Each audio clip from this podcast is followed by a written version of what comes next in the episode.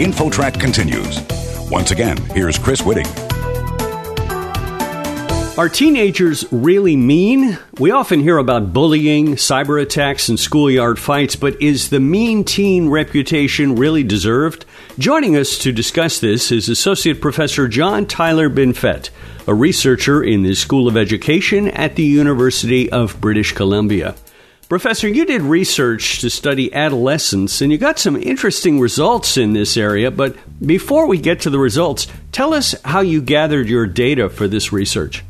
Well, as a kindness researcher, you know, I'm really interested in exploring the positive things that kids do. And there's a lot of folks who study bullying and antisocial behavior. And I really sort of harness or focus my energy on sort of exploring and celebrating the good things that kids do. So for this particular study of 191 ninth graders, I asked them to plan and to do five acts of kindness over the course of one week. And what they came up with told us a lot about their day to day lives in school. Let's talk about the results. Uh, I guess they were pretty positive. Were you surprised by the results? The findings were pretty consistent what we've seen with younger students. And these kids in particular, these ninth graders generated 943 acts of kindness. I asked them pre and post test to self rate how kind they were in their online behavior and in their face to face interactions. And we found, which is consistent, doing acts of kindness actually boosts or improves their perception of themselves. It connects them to other people in the school community. And what's really telling is that kids are kind in nuanced ways, and adolescents or teenagers in particular demonstrate a lot of kindness, especially around helping. So, for example, they would help physically. Somebody drops books in a hallway and they'll stoop quickly to pick them up. They'll help emotionally. They'll see a classmate tearing up and they'll put an arm around a shoulder and say, Hey, let's go for a walk, that kind of thing. There's a lot of what we call instructional help where kids will jump in and be like pseudo teachers in many ways and help instruction wise or with information around solving problems in school. And then the last one we saw was helping with chores at home. And the one that stands out for me is a, a ninth grade boy. Imagine ninth grade boy, and he says, I hate unloading the dishwasher, but I'll do it because I know it makes my mom happy.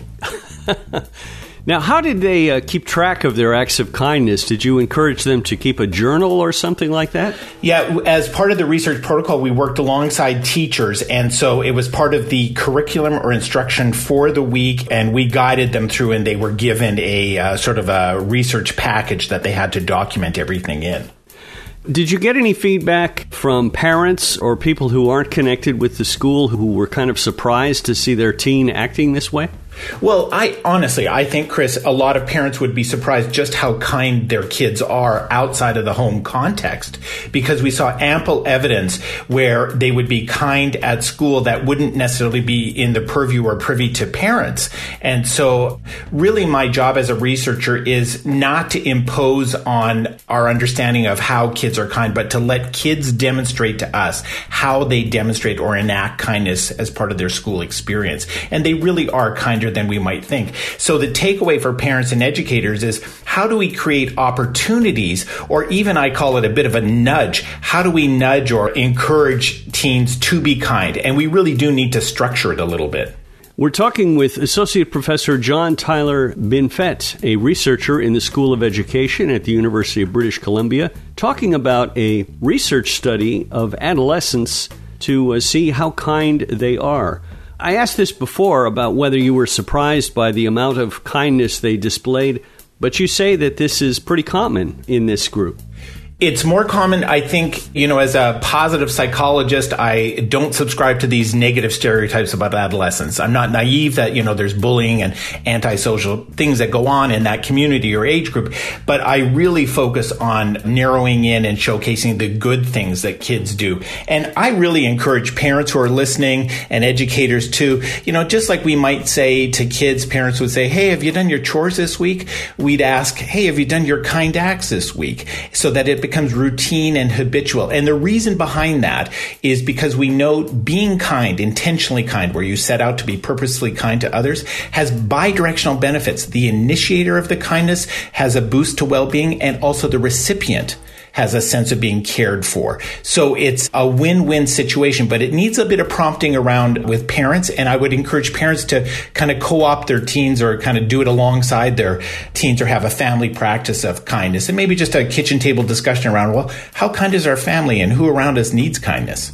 Yeah, we often hear that parents can't just say, you know, do as I tell you, but kids will really model what their parents are doing and will look at their parents as an example of how to act. And they're really quick, and parents who are listening who have teens will say they're the quickest to pick out discrepancies or inconsistencies, right? So you really want to kind of walk the talk on this one. But I think, you know, working alongside children and adolescents as a family unit who goes and purposely crafts acts of kindness is a great way to kind of unite the family and build community. Well, of course, there are some teens and there are some people who are kind of have a mean streak to them. And your research shows that 94% of the participants completed their assigned acts. So there were a few there who were not maybe as kind as the group.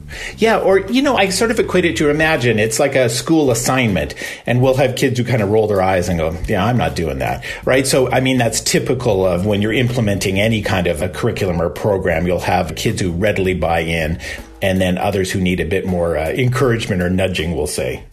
Do you believe that if you go to some older kids, perhaps 11th grade or seniors, would they be the same or would they be a little more cynical perhaps at that age? Well, as a matter of fact, that's my next study is looking at sophomore, junior, and seniors to find out exactly what is a profile of high school kindness. So I've done up to ninth grade from kindergarten all the way up to ninth grade. And so my next study this year will be on looking at seniors. And that's a really important age group because they're just on the cusp of being these adult community members. And we want community members who are perspective taking, thinking of others, committed to improving their community. So this is this last sort of terrain where we can have an influence on these young people around being kind and adopting kindness habits. You said you have done this research going back to kindergarten. What is the pattern that you saw of the younger groups as you did this kindness research? That's a great question. So, what we find are a continuity of themes throughout. We see that kids will help in nuanced ways in terms of they'll help physically others, they'll be kind through physically helping others, and emotionally helping others. And what's really interesting across the spectrum from kindergarten all the way up to ninth grade, kids have a tendency to be kind to those they already know. And that's a really, really important one for parents and educators who are listening because there's a subgroup of kids who are socially disenfranchised or disconnected. So when classrooms do kindness activities, there are a group of kids who aren't on the receiving end of the kindness. So when we ask kids, hey, let's do five acts of kindness, they tend to do arm's length kindness to those they already know. And we sort of speculate that it's because it helps strengthen or, you know, affirm these relationships they have. But there's a group of kids who would not be on the receiving end. And you can just imagine how that would feel to have all these kind acts swirling about a school or classroom and not be one of the recipients of that. So I'm really, really mindful about that. The other kind of thing I love to mention is that kindness is really kind of a low cost, low barrier intervention that we can do with kids, and it's accessible to everybody. Students with special needs can do it as developmentally appropriate, and teachers too are the ones who profit from it when they have cultivate these kind classrooms and there's a positive affect. It's just a nicer place to be working and teaching. Well, the feeling I think in general is we need more kindness in the world, so it's great that we're seeing that among these teenagers and that you're doing this research. Associate Professor John Tyler Binfet with the School of Education at the University of British Columbia. Thank you so much for joining us today. I enjoyed our chat. Thanks so much. You're listening to InfoTrack, a production of Syndication Networks.